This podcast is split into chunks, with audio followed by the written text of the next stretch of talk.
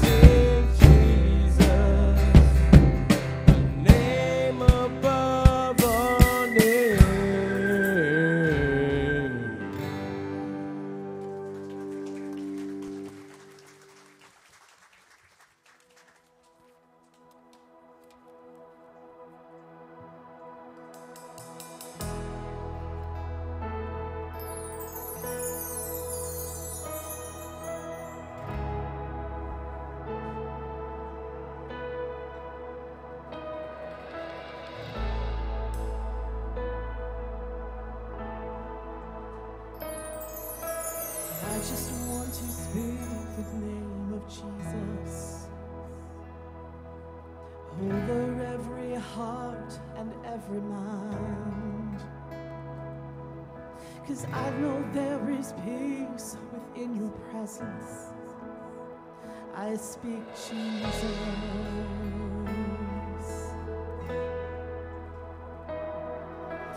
I just want to speak the name of Jesus till every dark addiction starts to break. Declaring there is hope and there is freedom. I speak Jesus. Cause your name is power, your name is healing, your name is life. Break every stronghold, shine through the shadows,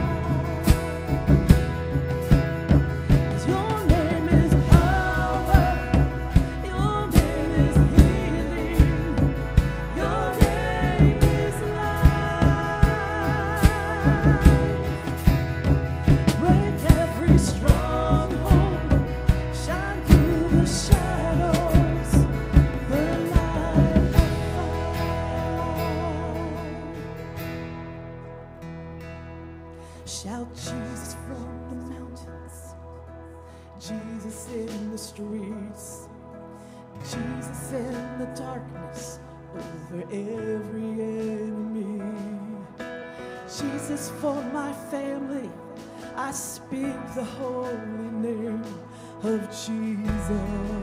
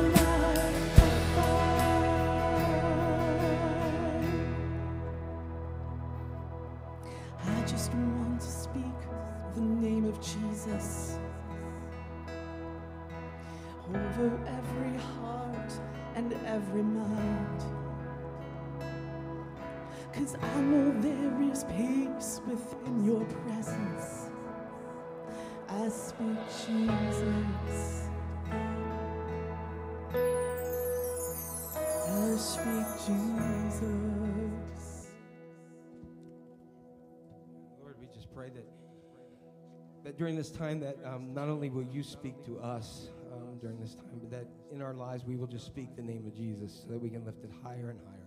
And that God, you will just um, bring your, your peace and revival to each one of our hearts so that people will know there is a Savior who lives. And we love you so much, Jesus. So during this time, get us out of the way and put you right center and just speak to us, uh, love us, and may we just respond in praising and worshiping you. In Christ's name we pray. Everybody says, Amen. All right, at this time, our kids can head out to our Haven Kids. And um, Somebody around you, find two people and say, Good to see you today at church.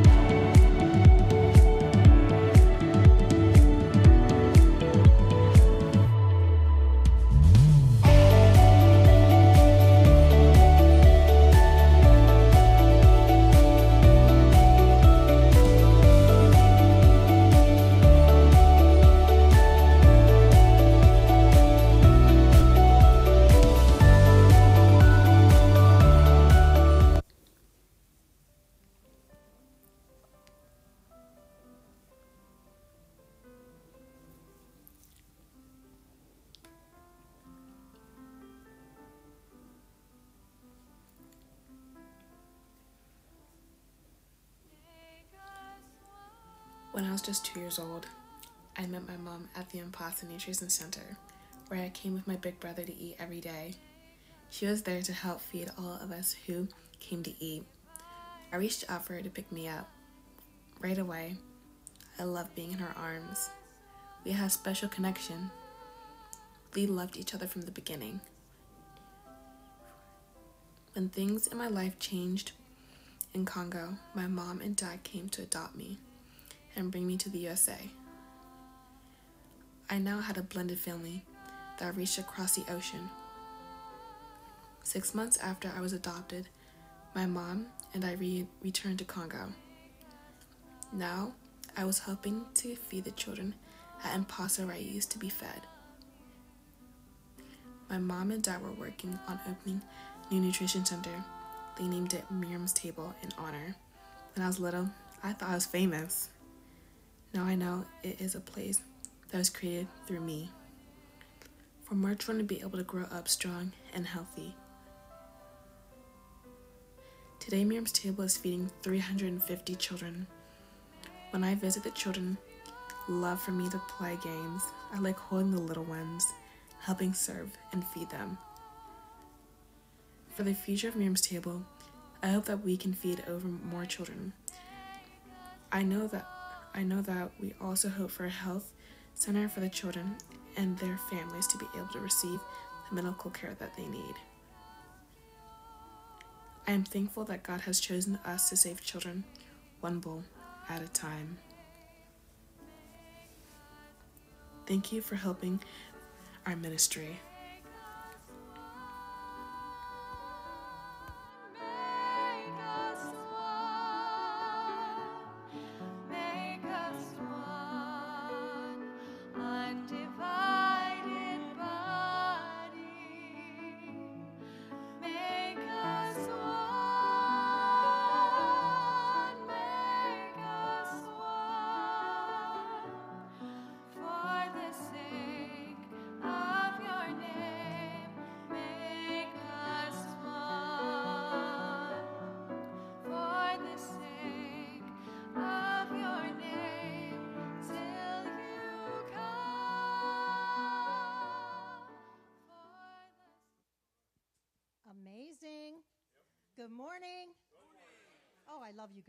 So good.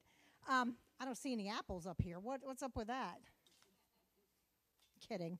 Uh, Miriam's table will be set up on both sides. They've got chapsticks, sunglasses, donate money towards their bowls. It's an amazing. I'll see you back there, Dot. Um, it is uh, an amazing um, mission, and our church has been doing it for many years, and we really outdo ourselves. And Emily and Wes, thank you for spearheading that and keeping it going. Um, I want to uh, lift up some praises today. Judy Music is home from her surgery. She's had a couple crazy infections, but she is getting better. Bernie is home and doing well, stronger than before. Um, and we do have to lift up Eve. Mark's mom has gone to Union Hospital, and we're trying to get her breathing under control and keep her good. Um, Jane is uh, still healing from her surgery. That's Jen's mom, and I do have a note on that. Prayers, praise and prayers for Jen's mom. Her surgery on Friday was very successful, and after a bit of swelling on Saturday, she is doing much better today. So she's on the, the trail to repairing. Um, and Lisa's mom, Sally, really needs our prayers. Um, she is uh, moving in to progressing into her, her end of life phase um, and having a few more difficulties. So we do truly want to keep her in prayer. And we have another young lady, Vicky, who's there that we truly want to keep her in prayer also. Um, also, I, I want to thank everybody for your contributions to the nursing homes. That those baskets are kicking butt, and we need to kick just a little more butt.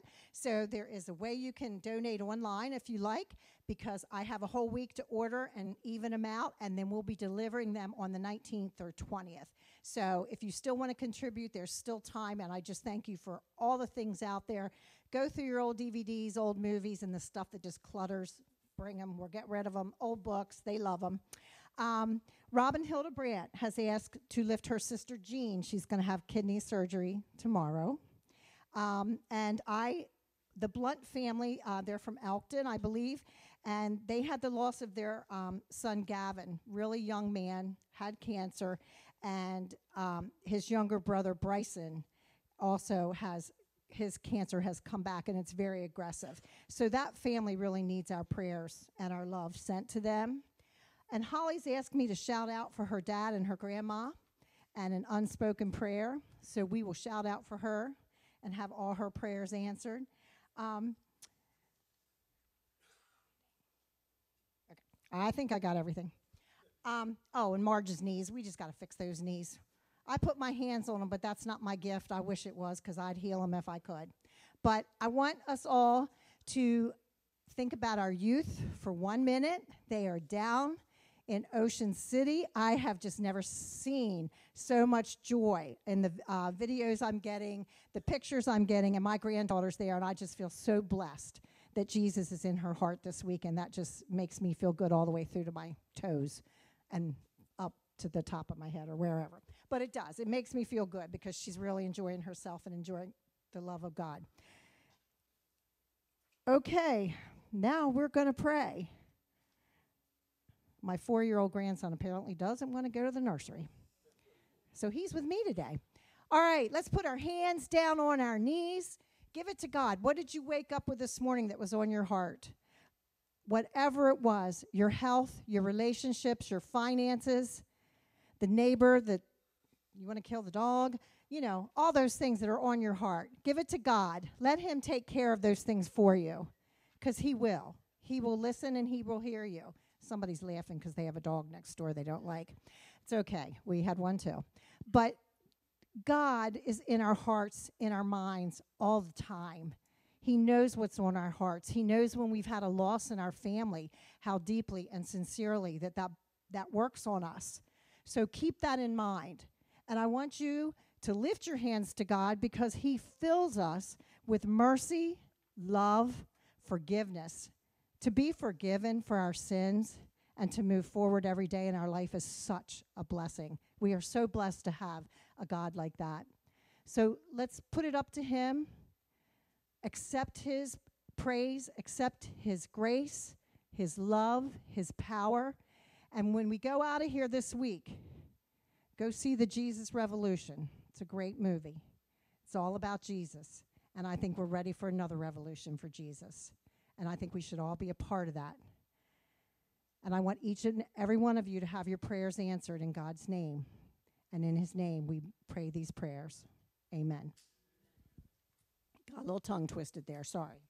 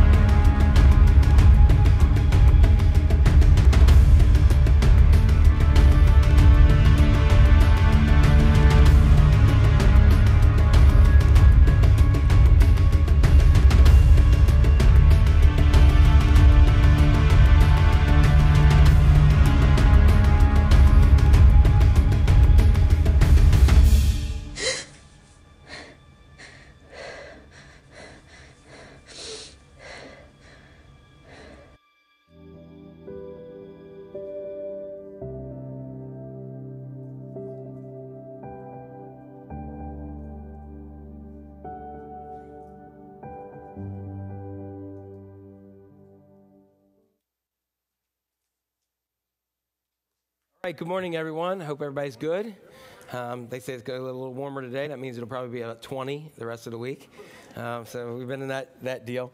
Um, so, but good to have everybody here today. Uh, so many things going on. Again, um, Miriam's table. Um, what got me is um, is hearing her voice, hearing Miriam's voice, because she was just a little thing when we first started um, supporting them, and um, and so it's just pretty awesome to hear her growing up and and just. Um, just really, uh, just really seeing how God's hand moved and all that. It's a great story. So, any any bit you can contribute or help out, we'd love to continue that ministry and expand it. Um, and again, as Joanna mentioned, keep praying for our um, our youth, but more so pray for youth leaders. Anytime you pray for youth, pray for lo- youth leaders if you've ever done that.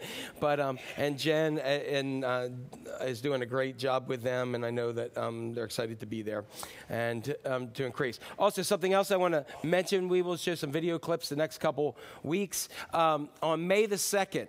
May the second in Fair Hill. Anybody know where Fair Hill is? Okay, in Fair Hill, um, the God Loves You tour, which is done by the Billy Graham Evangelistic Society, um, will be. Um, they're they're going all the way up and down what they call the Tidewater area, which is up and down the um, the Chesapeake Bay area and, and, all the way down the East Coast, and they will be doing a uh, just a time to celebrate Jesus. A condensed. Um, anybody ever anybody old enough that remember going to the Billy Graham Crusades? Anybody ever go there? They used to be about three hours. It's not. Trust me. Um, Um, it's about an hour and a half or so. And Franklin Graham is going to be coming, and they're going to have worship. And the goal is just, it's not political. He said, please make sure everybody and do that, but it's an opportunity for people just to bring your friends to know Jesus. In the midst of that, they're also going to be doing some um, trainings um, in several different areas in the tri state area where you can go ahead and I'll put some of that information up. It's free. You can come uh, and learn how to share your faith. Uh, if you just, and you don't have, you can participate with them, or it's just a tool to be able to share your faith. And so I think that's a really cool thing. So we'll be putting some of that information out, and that's May the 2nd. And then I believe on the 12th in, in Elkton, um, they will, they're going to have an all together um, prayer, worship, um, worship gathering, and there's a guy, I forget his name, um, but he is um, a former worship leader for, um, the, from the Brooklyn Tabernacle.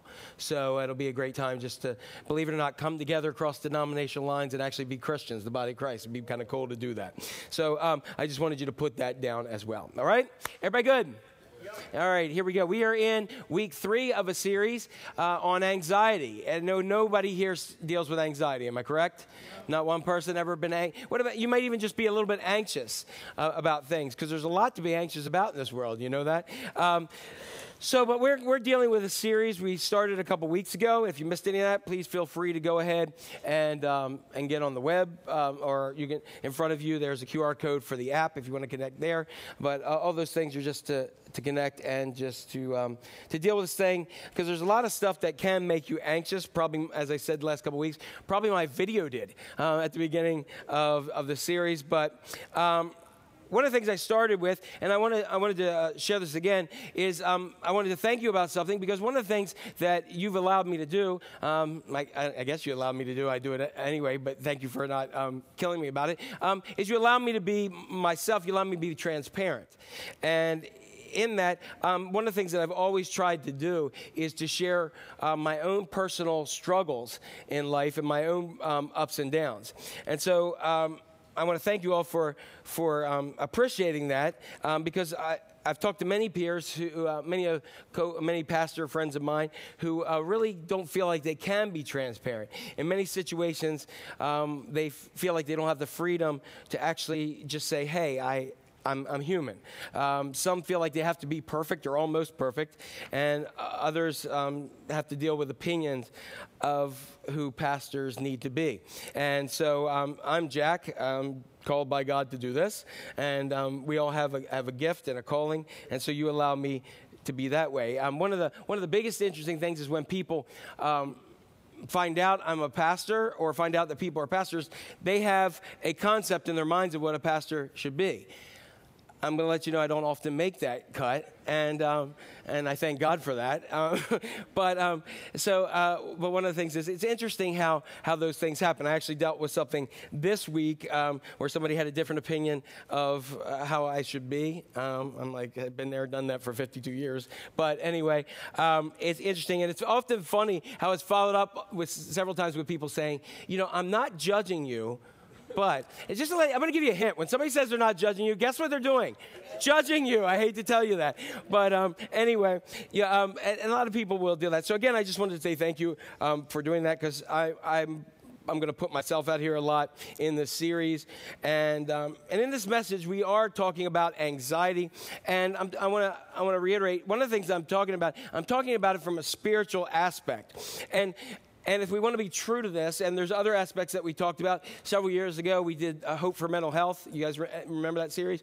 And we really talked about mental health and how bad the church has been in embracing that. Um, but, uh, and so one of the things is, I do want to say that if you deal with anxiety or depression and other things, it needs to be addressed holistically. Um, it may be physiological, so you may need to address that with a doctor. Um, and it may be psychological where you have to deal with that with counselors and others or emotional. Uh, it can be situational like you're going through a time in life where everything's just causing so much so you might just need some time to deal with that some time away and just um, uh, some professional stuff with that. But um, where i'm focusing on mainly is the spiritual aspect of that in the series because that's where my expertise is for 27 years. So um, so that's where I want to focus on. But I really want to say if you really struggle with this, take the spiritual, but also address the other issues as well, because we are created, as we learn scripture, in the image of God, body, soul, and spirit, or body, mind, and spirit. And so we have to approach all those different areas. So, what we've been doing, we've been looking at this verse from Philippians chapter 4. And in the context of this, Paul is writing um, to the church at Philippi, and um, Paul's being very strategic. One of his goals was to go to Rome to preach the gospel, and he thought, because he thought if he could get into Rome, he could connect to certain powerful people in Rome and by doing so, it would help spread the news of Jesus Christ throughout the entire world. Now, at this time, Paul got to go to Rome, but he didn't to, get to go to Rome as a preacher. He got to go to Rome as a prisoner. He was under house arrest, um, and because he was a Roman citizen, they allowed him to rent his own house. Um, but in that, he had guards, Roman guards, that were there 24 hours a day and he was waiting a trial month after month. And um, one of the pe- the person who he appealed to to have trial was Nero. If anybody knows anything about Nero, not a good person you want to face um, in trial because Nero was a little bit out there. But he was permitted to live in his own house. He was bound with a chain, so he kind of had a had a chain that he walked around his little house in. Um, but and again, he would have guards that were there constantly um, with him. So now I find this interesting because he was a prisoner, but because he was a prisoner in this house, that people could come and see him. And one of the things was he would have. Um, people come and visit him, and then he would give them letters and he'd send it off. But one of the coolest things was Paul went there as a prisoner, but as a prisoner, um, guards had to be there with him 24 7. And so they would switch off maybe like on eight hours or so. So Who's the prisoner here? Well, the whole eight hours, Paul had a new person coming in that he could preach to, and he used that opportunity time and time again. But Paul's in the situation facing possibly his death, which it ultimately was. And you can imagine this may cause some anxiety in your life. And but out of that context, he writes these words and he says, Rejoice in the Lord always, and again, I will say rejoice. Now, does that seem kind of ridiculous? Because I can tell you, the other week there was this game called the Super Bowl, and it didn't work out the way it was supposed to. Um, Satan is alive and well, um, just to let you know. But um, but I was not rejoicing squat after that zeros came up on the board, or after that flag was on. I was not rejoicing in that moment. And there's other things that are major that I haven't um, rejoiced with. I know you guys were rejoicing because you're uh, KC fans, but but I'm saying there's several things in life that when we see rejoice, and, and a lot of times we get this opinion that Paul is like just living life up and he's stained glass Paul and he's saying, Oh, rejoice, rejoice. No, he's in a prison facing death and he says, with a chain around him, and he's writing, Hey, rejoice in the Lord always. And again, I'll say, I'll say it again, rejoice. And that makes no sense. Now, that's a good little phrase for a t shirt or a magnet or a bumper sticker, if people still have bumper stickers. Um, or let's, let's bring it up to this time a refrigerator magnet or a meme that says, Rejoice in the Lord always. Um, it's great to quote to your friends. Just don't do it when they're dealing with anxiety because anybody like me, you hate when people start quoting scripture when you're not feeling it. You know, like you know it, you've read it, you, you, you internalize it, and you're like, No, don't tell me that, you know.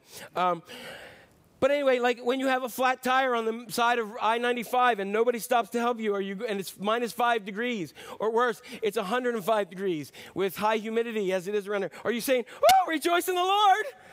No? Are you, are you going to do that? Uh, are you going to rejoice when you lose your job? Are you going to rejoice when you don't know how to pay your bills? Are you going to rejoice when your friends betray you? Are you going to rejoice when you find out that, that, that your child is making horrible decisions? Are you going to rejoice when you can't sleep at night and you have insomnia and you're tossing back and forth? Are you going to rejoice when the anxiety in your life is so real and so heavy that you don't even want to leave your, your house or even your bed?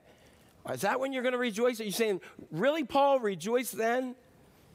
But Paul says this. He says, Rejoice in the Lord always. And I'm going to say it again rejoice. He says, Let your gentleness be evident to all, because the Lord is what? You remember week, week one, we were talking about how come when, when anxiety and everything's happening, and we used, talked about Elijah when he went down to the cave and after Jezebel said, I'm going to kill you. And he says, Go out and stand before the Lord. And, and the, the rocks broke open. You had earth um, going, you had wind, and you had fire. And remember, we said it was like the old group, Earth, Wind, and Fire. And it was like all this noise. And every time it says, God wasn't in the earthquake, God wasn't in the fire, God wasn't in this but then he gave a gentle whisper. And what we said is the reason why God doesn't have to yell is because he's near. And nobody has to yell when you're standing near to them. God is near and He's whispering in these things. So the Lord is near. Then this word, this section that we don't like. Don't be anxious about anything.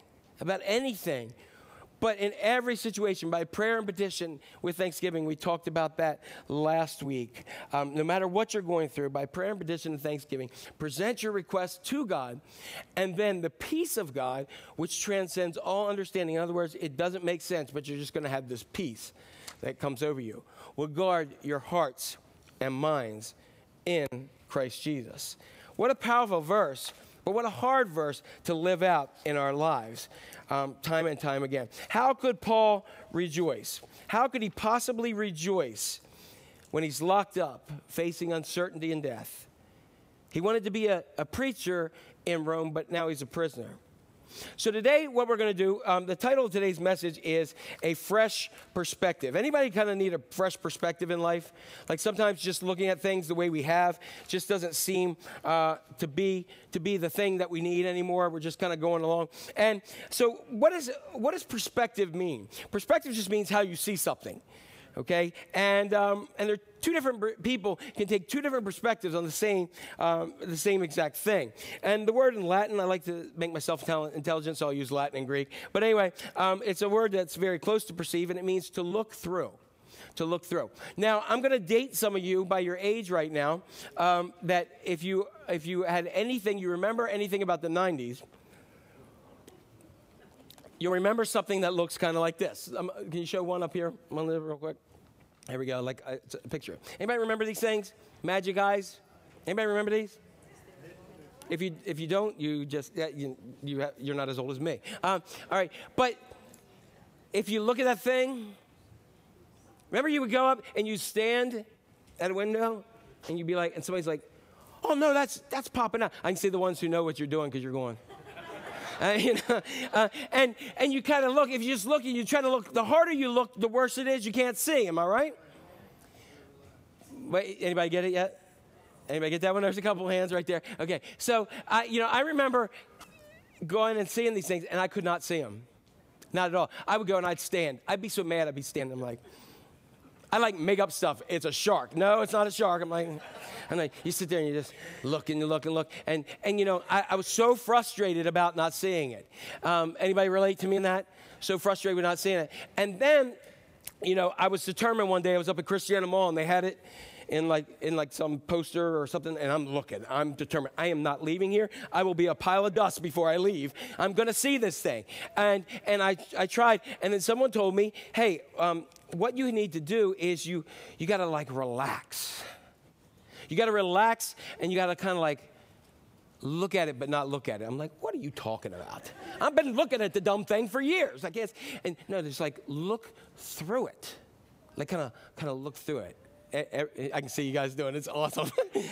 I wish you had my vantage point. You're all like, so, but yeah, you can't look through something and go. You got to go. All right. But anyway, so um, so you know, it may be ducks, it may be penguins, it may be stadiums, it may be houses or horses, it may be Statue of Liberty, sailboats, Jesus in the Last Supper, and all that kind of stuff. But I but I did that, and then I remember I sat there and just kind of said, okay, okay, I'm gonna I'm gonna relax my eyes, and then it popped out at me. Anybody get this one? Who got it? Anybody see the glasses up there? Yeah, that was glasses. Maybe you're not good at that one, okay? Maybe you're not good at that. Let's try this next one. Nope. Nope.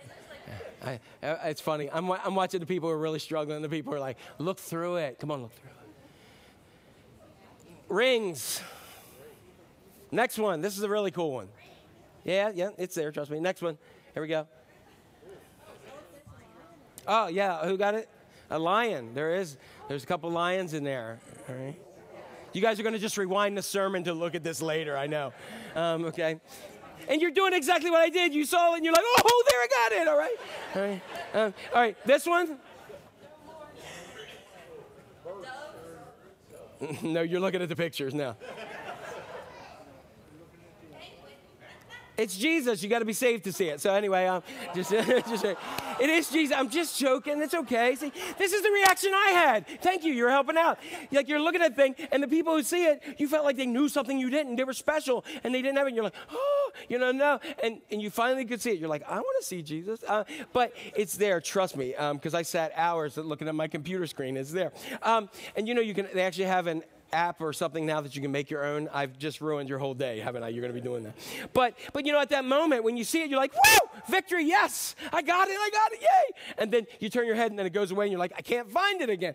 But I know I saw it. And and these things, you got to look through it. And you know, our perspective at looking at if you just look and you're just seeing doves and stuff, that's all you're going to see. But when you look through it and relax, you see something completely different all right? And and so you know our perspective is important and things are about perspective. So i kind of wanted to show you some pictures of how people took pictures that brought about perspective. Let's look at this one. I know there's bad drivers but really? All right? You know that's that's an interesting perspective that we have there. Um, and you know I, cats i like or don't but this one is a very interesting one. It may come from amazon. I don't know. Um, all right, perspective, correct? Um, and and you know, uh, people work hard and they need to relax. And this guy, I'm sure, it really takes a lot of effort to make it through the day. Um, right there. you know, perspective. Um, so, uh, and then, then this, uh, you know, I know that people talk about shedding light on things in life. You ever heard somebody say shed light? Um, I think this is a little too much, though, um, if I would agree. All right. So. Perspective, am I right? Perspective. Perspective. I heard it was a crappy concert. Anyway, I'm sorry. Um, that's funny. Um, anyway, so today what I want to do is I want to talk about a fresh perspective. And that perspective is the perspective of praise. The perspective of praise. Rejoice in the Lord always. And I will say it again. There was a guy named Bill and saw an ad online for a Christian horse. Anybody wanted to buy a Christian horse? And he said, What is a Christian horse? So he decided to go ahead and he said, I just want to see this. And he went over and he, he saw the person and he said, Could you explain to me what a Christian horse is? And the owner said, Well, you know, it's, it's easy to ride him. If you want to, you get on his back and to go, you just say, Praise the Lord. He said, Really? I don't believe. He said, Watch. He gets on it, he goes, Praise the Lord. Horse goes. He said, if you really wanted to get to gallop, you say, Praise the Lord, praise the Lord, praise the Lord, praise the Lord, and the horse just just starts going. And he's like, Really? He said, Yeah. He said, Watch. So he goes, Praise the Lord, praise the Lord, praise the Lord, and that horse is just. And he's like, Well, how do you get him to stop? He said, You say Amen, and the horse. He said, Really? You say Praise the Lord, and it takes off. Yep. You say, Amen. He said, yep, that's how it works. He said, That's awesome. So they talked a little bit longer. He said, Okay, I want to buy him. I, I want to buy him. How much? Said, they worked out a deal, and he bought him. So he said, Okay, I'm going to I'm gonna ride him. I'm, I'm going to ride him now because this is great. So he gets on it, and he says, Praise the Lord. He starts going, Praise the Lord. Praise the Lord. He likes speed. He said, Let's open this horse up. It's third. Praise the Lord. Praise the Lord. Praise the Lord. This horse is just rolling, rolling, rolling, rolling. Praise the Lord. He's like, he's passing cars, he's doing everything. Praise the Lord. And up ahead of him, he sees a cliff. He's like, He's like, hallelujah. Horse is not doing anything. He's like, uh, uh, uh, you know, uh, glory, glory. And he's like, no, he forgot. He forgot. He's going, he's going, he's going. He gets close to the edge. He says, amen. And the horse goes, Arr! and stops. And he went, praise the Lord.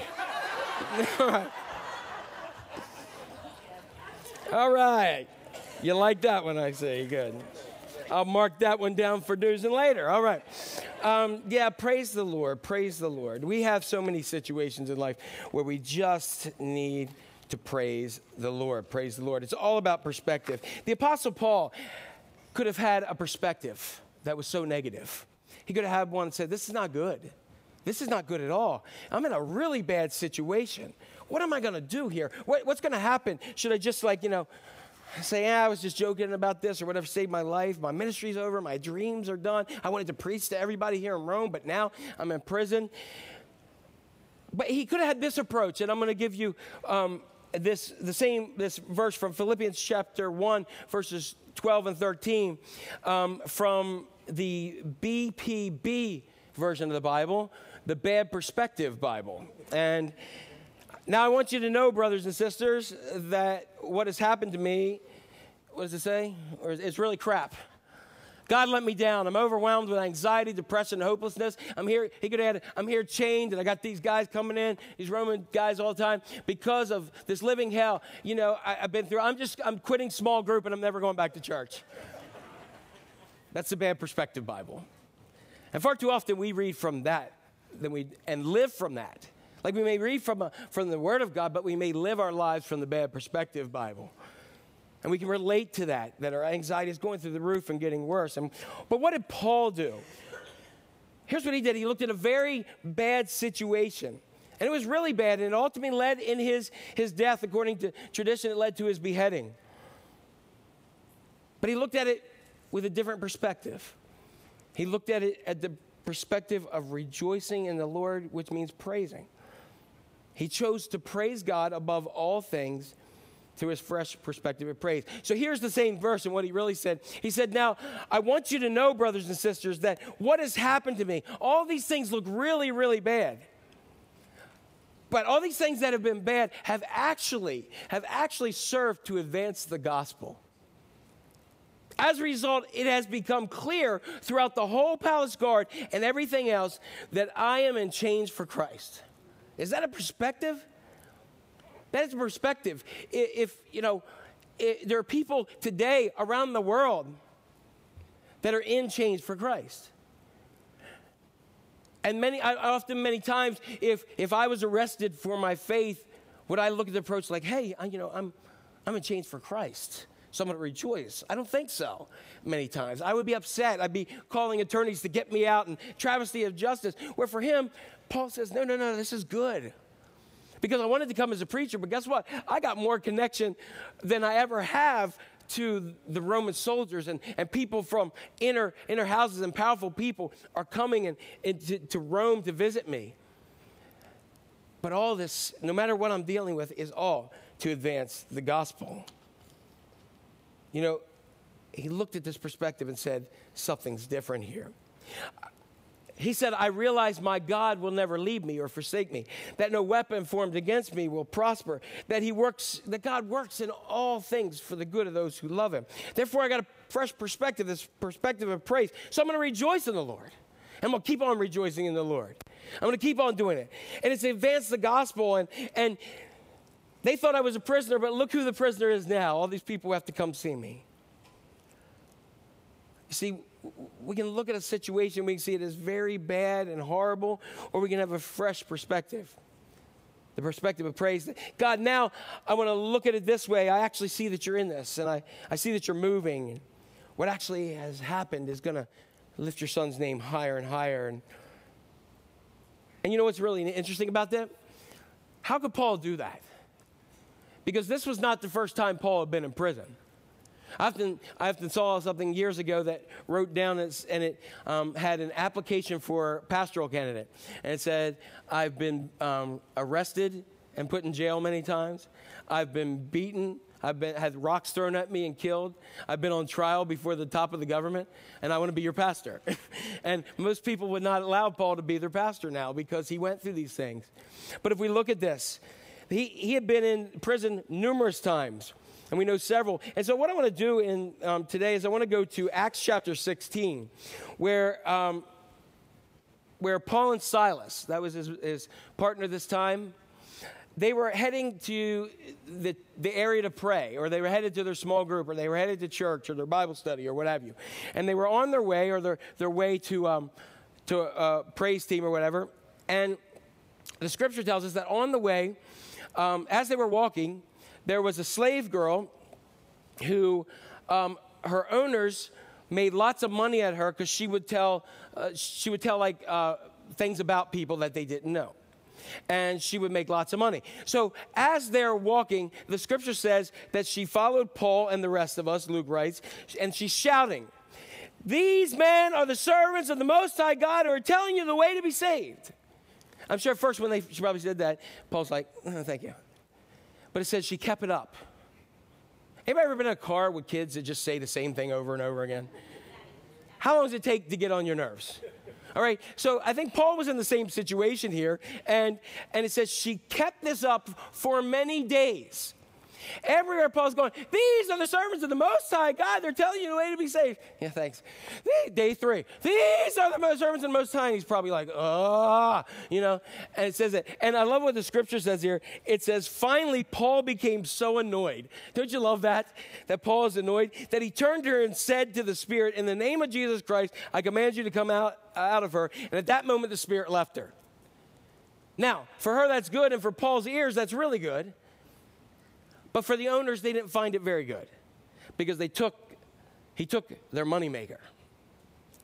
And it says the owners realized that their hope of making money was now gone. And so they, what they do, they went right over and grabbed Paul and Silas in the market, and they dragged them into the marketplace to face the authorities. And they brought them in front of the magistrates. And they said, These men are Jews throwing our city into uproar by advocating customs unlawful for us Romans to accept or practice. This is in Philippi. And, he, and when, they, when they cast this evil spirit of the woman, what happened is they got a beat down. Everybody started beating on them and hitting them because it says in, in uh, Acts 16 22, it says, The crowds joined in the attack against Paul and Silas. And the magistrates ordered them to be stripped and beaten with rods. That is not a good day. You're just going to pray. This girl won't shut up for a whole week. You cast the demon out, and then everybody's mad at you, and they beat you up. And not only do they beat you up, what do they do? They go ahead and strip you down and say, Our fists aren't good enough. We're going to beat you with some clubs. That doesn't feel like a good day. Now, I'm hoping in your week, none of you are going to be beaten up, stripped down, and beaten with rods. But some of you this week and throughout your life have been stripped of your dignity, stripped of your confidence, stripped of your faith at certain moments. You're trying to have faith, but you just don't have enough right now. And you're being beaten down. Being beat down with pressure, with anxiety, with depression, with opinions and reactions of others that are coming your way. And you're doing everything you can do to just get a little point of your faith, let alone rejoice. But that anxiety feels so real and so weighty that you can't press through it. And you're struggling. See, Paul and Silas were doing everything right. They weren't bothering anybody. They were just going to pray. And they ended up beaten, stripped and beaten, and thrown into prison. Now, for a moment, I want you to visualize with me. They're in prison, bleeding, clothes ripped, if they had any, broken bones, ribs, fingers, nose, bruises, cuts, and scrapes all over their body. And they're sitting there in this dusty, dirty prison, chained. And what we learned is that they were put in stocks. Their feet were put in stocks, so they're, they're there, but their feet are in a stock like this, and they're just sitting there all bloodied and beaten and scratched up.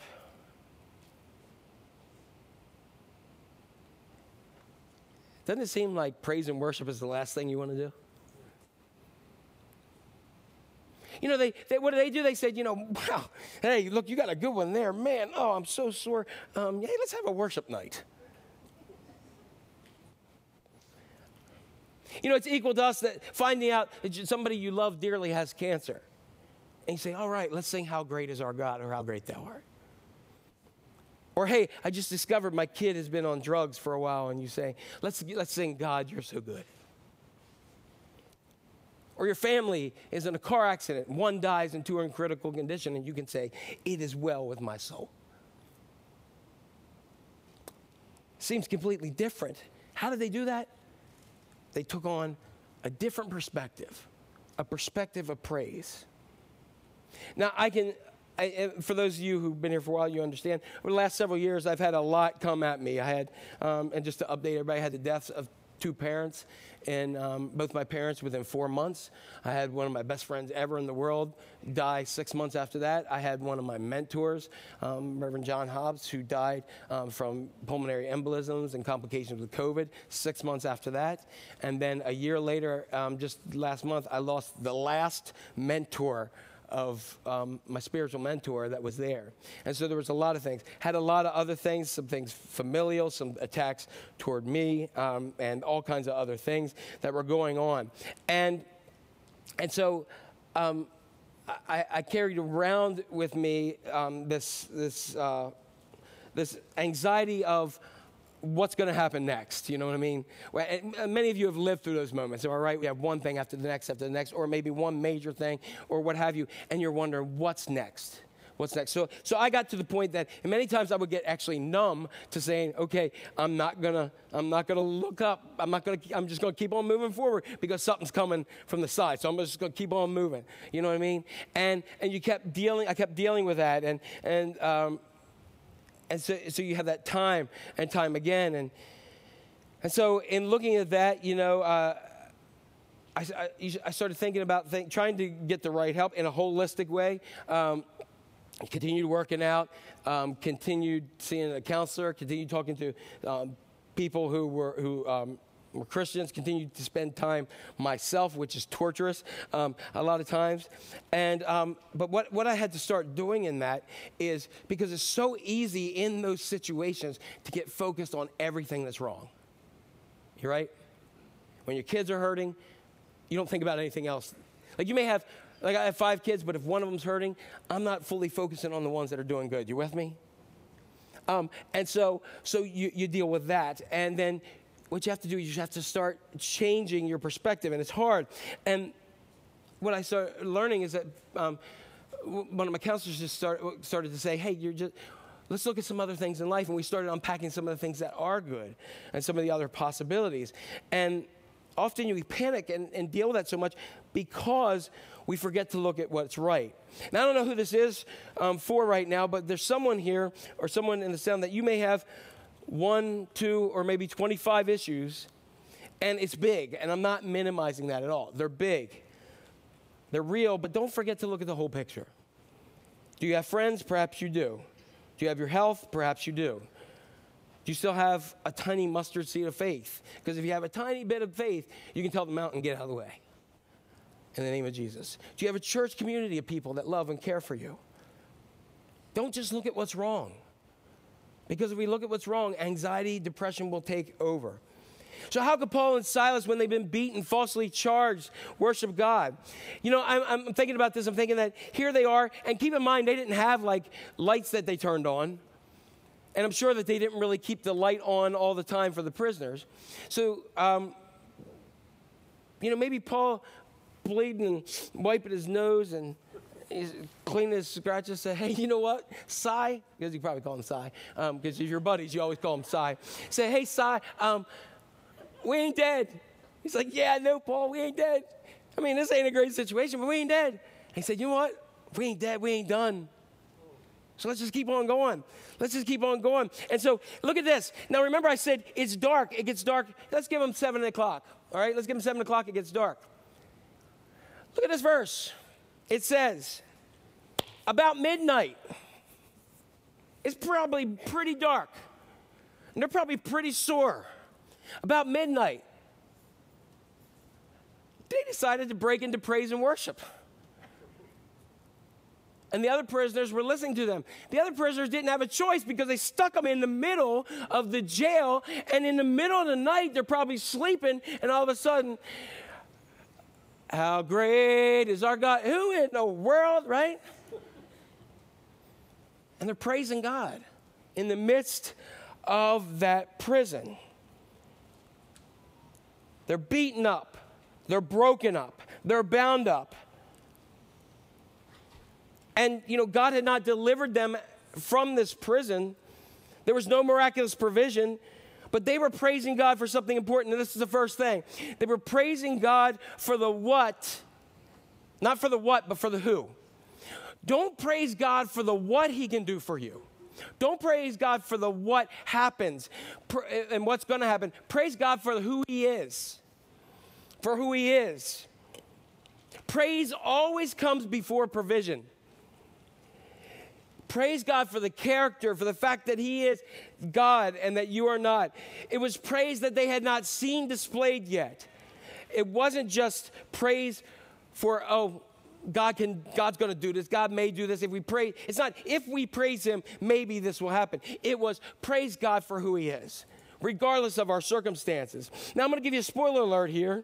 If you don't know what happens, I'm going to give you the rest of the story right now. In the middle of their praise, God shows up. God shakes the cell with an earthquake. Doors are going to swing open. Chains are going to fall off. And you say, why did I tell you that now? Because Paul isn't, we started this, Paul is writing, rejoice in the Lord always, and again I'll say it, rejoice. How can he say that? Because he knew what God did before, and he knew who God is, and he knows if God wants to go ahead and release him from the Roman prison, he's going to do it. But he also knows that if God doesn't, he is still God. And he's cool with it, either way. And God did not do this when he was in the prison in Rome. But he says, that's okay, I'm going to rejoice in the Lord always, because I know he is still God. Paul knew God could deliver him, and he still praises even if he doesn't. He rejoices and rejoices. And I got to tell you, when some of this kind of hit me in my own personal life, I and I know and I want to tell you, I know that my situation is not worse than anybody else's, and I'm not looking for sympathy. Um, everybody's got their stuff. I'm just kind of sharing here. Um, but when I when I think uh, of several things, I started uh, when I was in some of my lowest points. I'm kind of thinking, well, what do I do about this? What do I do about this? What do I do about this? What do I do about this? And um, and then I'm thinking, well, what do I tell the church to do? I mean, that came to me. I'm like, what do I tell the church to do? And I'm like, yeah, tell them to praise God regardless of, you know, you know what I mean? right? You ever been that point like, you're like, oh, praise God. And then when it comes to you, you're like, yeah, okay, praise, you know, thank you, Jesus. You know, you know what I mean? And so I, I took some time and started to do that. I, I, needed to change some stuff in the way I did that praise of the Lord. I, I realized I needed to, to just shift some things in to really connect to God. And, um, and I forced myself to stop and just to do a little bit of praise. And at first, it was more of a forced, half committed, all right, yeah, praise you, God, you know, it's all good, God.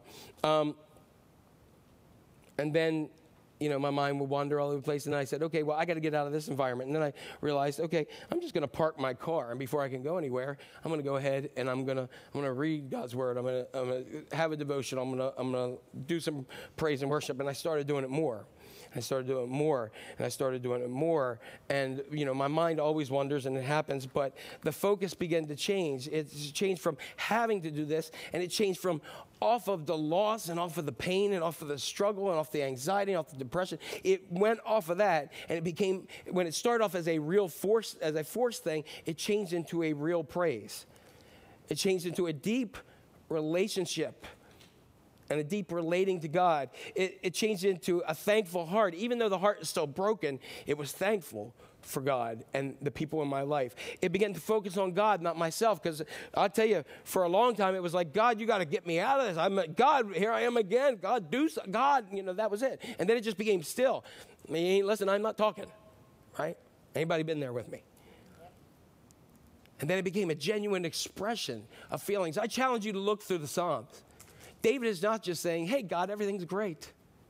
He's saying, God, I am torn apart, but you're God. Always, but you're God. He had the same approach that, that Paul did. And Paul had the same one then. And then God started me wanting to use my gifts and talents, not for a worship service, but for me and Him.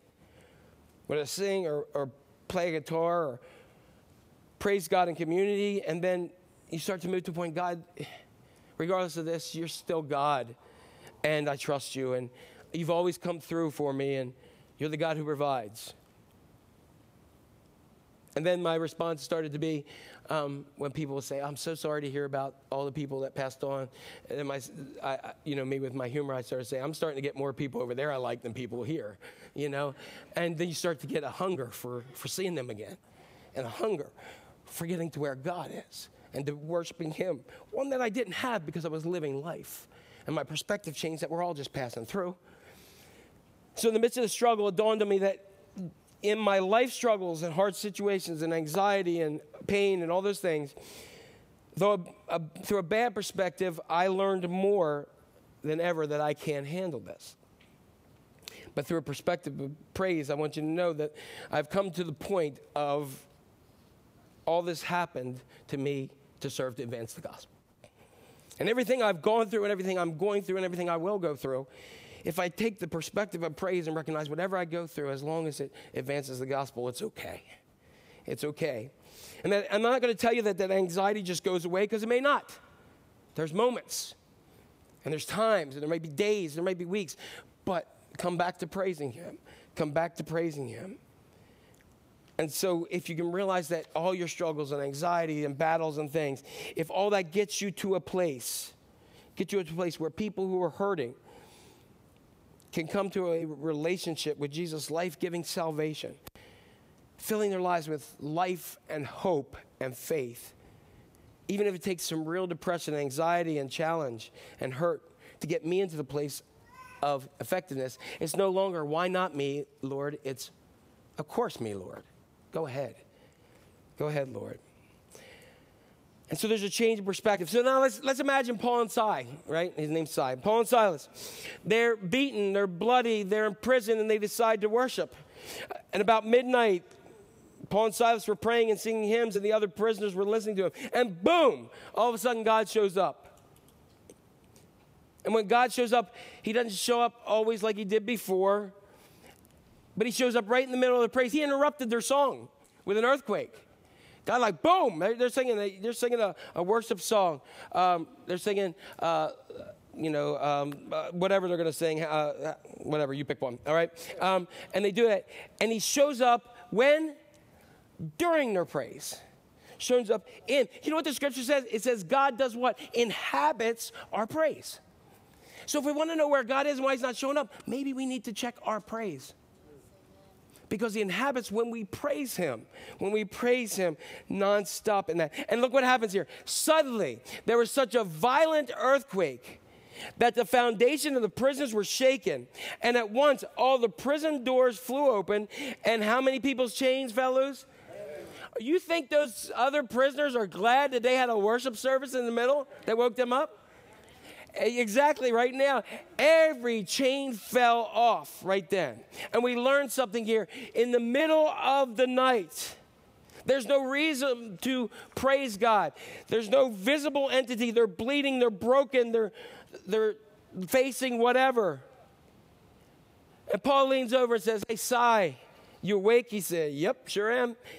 He says, Si, I was thinking. What's that, Paul? He said, I was thinking, man, you know, we're still alive. We got breath. Remember, I said, you know, we ain't dead. We ain't done.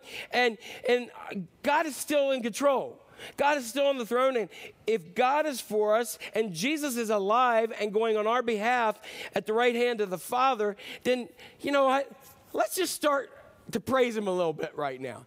And, and Si didn't go, you know, it's the middle of night, dude. And he said, all right, that's a great idea. What song you want to sing? And he said, let's sing God is able. And so he starts singing it to the top of his lungs.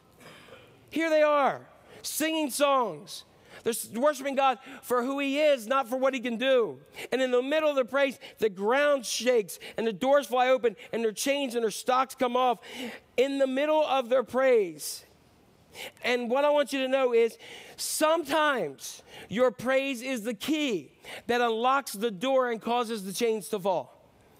Sometimes it's your praise. Sometimes you can work enough. Sometimes you can pray enough. Sometimes you can go to enough Bible studies. Sometimes you can do all, you can lift, listen to many podcasts, but it's your praise that causes the doors to open and the chains to fall.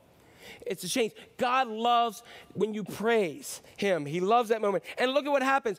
Everything shook, and the jailer comes in and calls for the lights. He rushes in. He fell trembling before Paul and Silas. And he brought them out and said, Sirs, what must I do to be saved? And they said, Believe in the Lord Jesus, and you will be saved, you and your whole household. The jailer, what we learned, was about ready to take his life because he was told, Don't let these suckers get away. Hold on to them. So he put him in the middle, he put his guards there.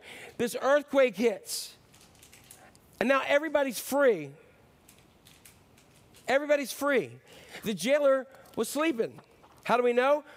Let's look at Acts 27. Let's go back and look. He says, The jailer woke up. You know why he woke up? Because it's midnight and he's asleep. It's dark. He had put all security there, everything was good. And then an earthquake woke him up. And he ran, and he, what did he see? He saw all the prison doors were open. And he drew his sword out. Why? Because he was about to kill himself. Here's this jailer that goes to bed with all security and he's in charge and everything. And a praise and service worship caused God to show up to the point that everything that he put his faith in was gone in a moment. And he was going to take his life. The anxiety that he saw with the prison doors open caused him a weightiness that he wanted to take his life away. And many of us will be going through life thinking everything's secure, everything's wonderful, that we go to sleep and we wake up and everything changes. And if we have the wrong perspective, we will be in a point of depression and anxiety so much that we want to die. But Paul says, wait, wait, wait, wait, wait, wait, wait, wait. Wait, don't harm yourself. Don't do that. Don't do that. Because he thought all the prisoners escaped. Look what Paul says here. Don't harm yourself. We are how many? None of the other prisoners left. Not one of them left. Not one. And to me, that makes me go, what? I would have been creeping out right away. All right? Um, but no, none of them did that. What happens here? Because at times your praise is a demonstration and witness to other people. The jailer was going to kill himself, and everybody else stayed there, and, and they, they worshiped and they continued to worship. And the jailer comes, he sees the doors open, wants to kill himself, but he, he doesn't. Why? And here's why I believe, here's why I fully believe. I can't prove it, but go with it. I'm a preacher today, so here we go. All right. Um, so, why did nobody else leave? Because they were all worshiping God. And when you are in the presence of God, when God's presence fills the place, and what you've been bound to for years because of your praise falls off, you don't want to leave that place. They didn't care. They didn't need freedom outside because they had a freedom inside that they never had. And the praise of Paul and Silas flowed into every ounce of that prison. And you know what else it did? It flowed into the jailer's house and his family. And they all came, and it says that they all became Christians. He said, What do I need to do? You see, he changed. The praise perspective caused him to say, I need Jesus. And Paul said, What do you need to do? You need to believe. Just believe in Jesus. And I'm not just saying just know about him, but just believe in him and worship and praise him. And praise him. And we never hear, and, and you know what? At the moment when he, he did that, all his, his depression and anxiety went away for him. What's the last thing that I want to do today? I want to give you this one. Your praise is a weapon. Your praise is a weapon. In Second Chronicles 20, 21 through 22, uh, Jehoshaphat, who is the king of, of Judah, they're dealing with things. They have a lot of people are against them. They've been in this battle. They've been annoyed for several times, and they've got great warriors, but still they're having some problems. And it says, Josephat, he, he explained his plan and appointed men to march in front of the army. Now, I, I've never been in the military, but I know a lot of people are. If you are putting the ones in the military, they're your fighters, correct? They're the ones who are going to be scrappy. They're the ones who are skilled to get in and do the things. That's the ones, that's your infantry. You want them up front. And so it says he had them march in front. And who are the ones? They're in front of the army and they're to do what? Praise the Lord. He led his battle with praise. And what did they say? Praise the Lord, for your love endures forever. Your love continues on and on. And as they began singing, look what the Lord did. The Lord confused the enemy camp so that the Ammonite and the Moabite troops attacked and completely destroyed those from Edom. And then they turned on each other and fought until the camp got wiped out. I'm going to tell you, if you got people coming at you, if you feel like it's all hitting you, it's hitting you right again, don't follow up with praise at the end. Lead your battle with praise. Lead, uh, first off, before you go in to a courtroom, say, start praising the Lord. Before you go in to that struggle that you have with that coworker, start praising the Lord. Keep it up, keep it up, keep it up. And when you lead, God goes before you. And what happens out here, he will fight those battles, he will confuse them, and before you know it, the two people that didn't like you will start fighting with each other. And you can just kick back and say, Praise the Lord, right? Often we come to praising the Lord at the end of it or while we're in the middle of our pain rather than leading with it. Lead with praising the Lord. Very quickly here, I'm going to kick it into high gear. Some ways that we can praise the Lord. Sorry, could you say that again? I will. All right? She's getting a little mouthy. She's doing this every week now, but anyway. Um, Siri wants me to say, okay, Siri, um, no, no, don't say that, all right. praise God. How do you praise God? Through singing and music. Through singing and music.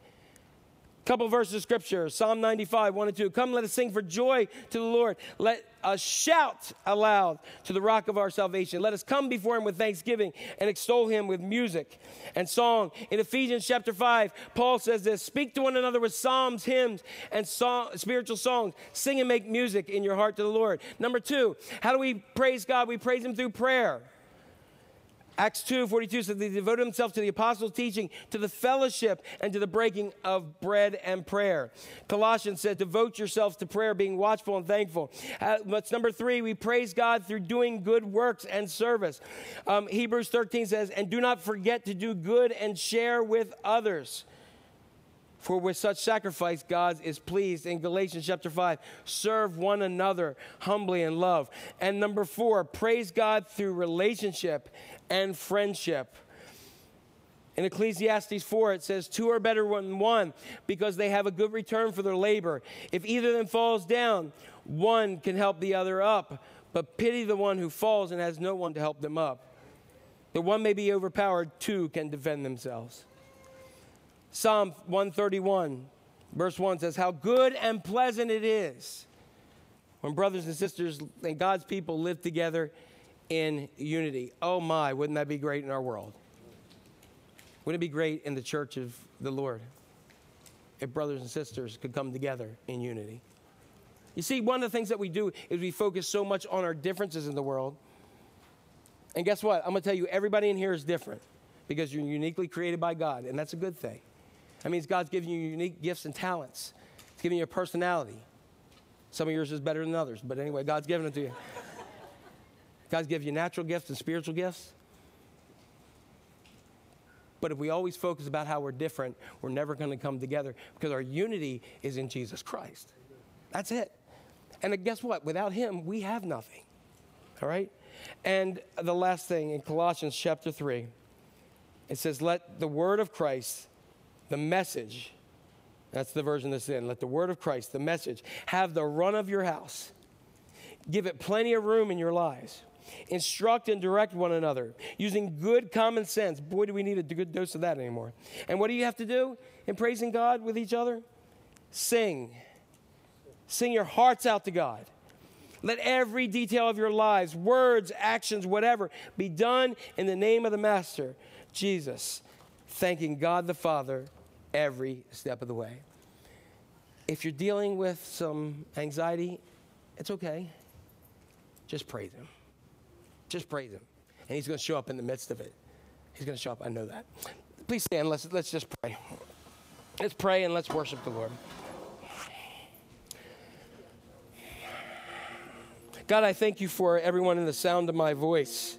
I thank you um, that you've just um, you've gathered us here, or you um, that you have a plan for each one of our lives.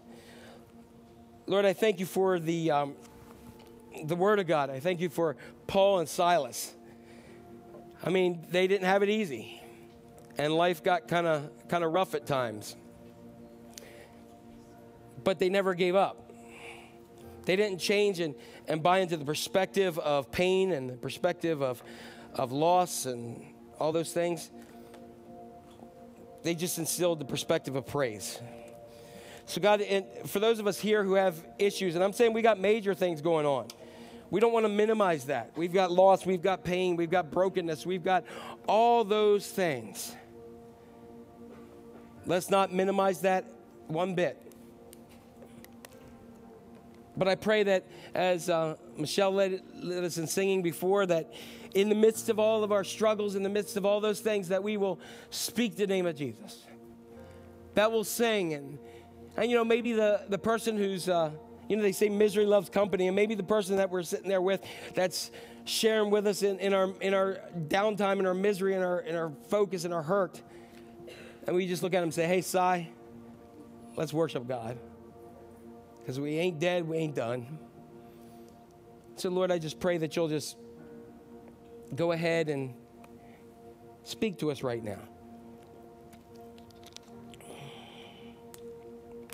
There are those people here who have been bound up, broken up, beaten up, chained up for far too long. And I pray that today, some of those chains in the midst of their praise, not only here, but that they'll continue praising you, will begin to fall, begin to open up, and that praise will be contagious. And that God, whatever battles we're facing, we'll, we'll put worship and praise right up front as you'll go before us. So, God, right now, now I know there's some people who really want to deal with that. So I pray that they'll go ahead and just, first of all, just God, you'll you'll deal with their hearts. It's through their worship that and, and their praise that they'll feel the chains loosen up and fall. And that they'll recognize there's some people in the front and in the back are here to pray with them. But more important than that, they're here to journey with them and that God they can they, they can just just bask in their freedom.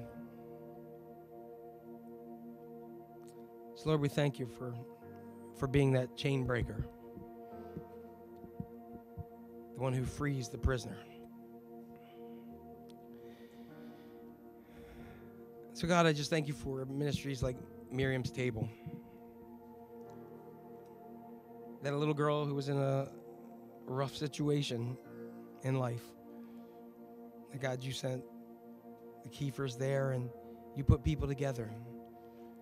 And more importantly than just specifically for them, God, you've touched so many people in the Democratic uh, Republic of Congo. And you're going to do so much more. I thank you for Pastor Oog in Haiti and the fact that he got married last week and that he didn't even take time. He's already talking about what else he can do great for the community and for the kingdom of God. Pray for our church, brothers and sisters there and around the world. And so, God, I thank you for the giving of the people here.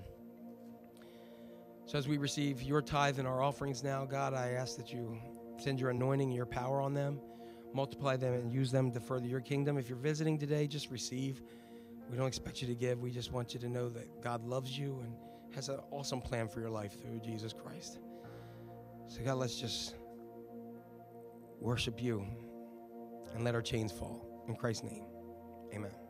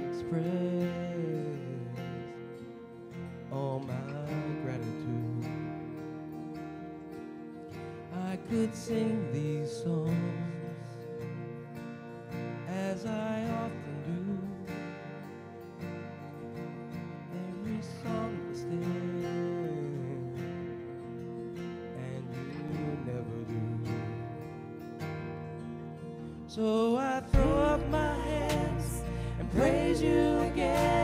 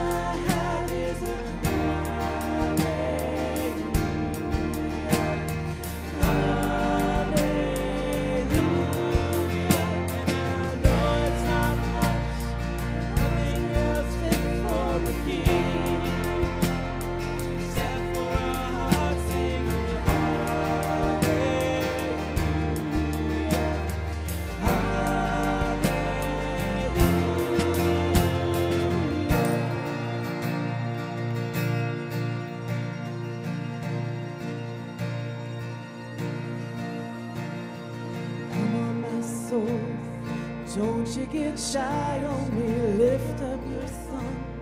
Cause you got a lion inside of those lungs. Get up and praise the Lord. Come on, my soul. Don't you get shy on me, lift up your song.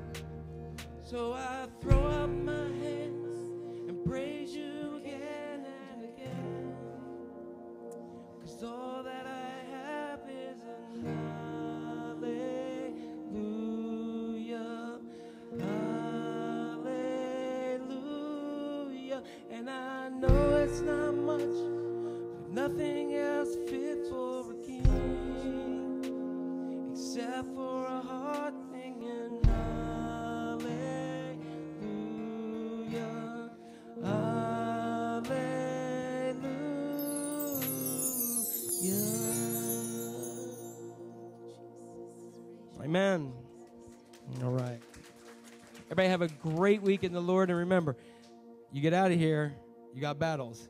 So lead them with praise. Have a great week. Say hi to somebody. Say, see you next week. God bless. Don't forget Miriam's table out there, too. If you're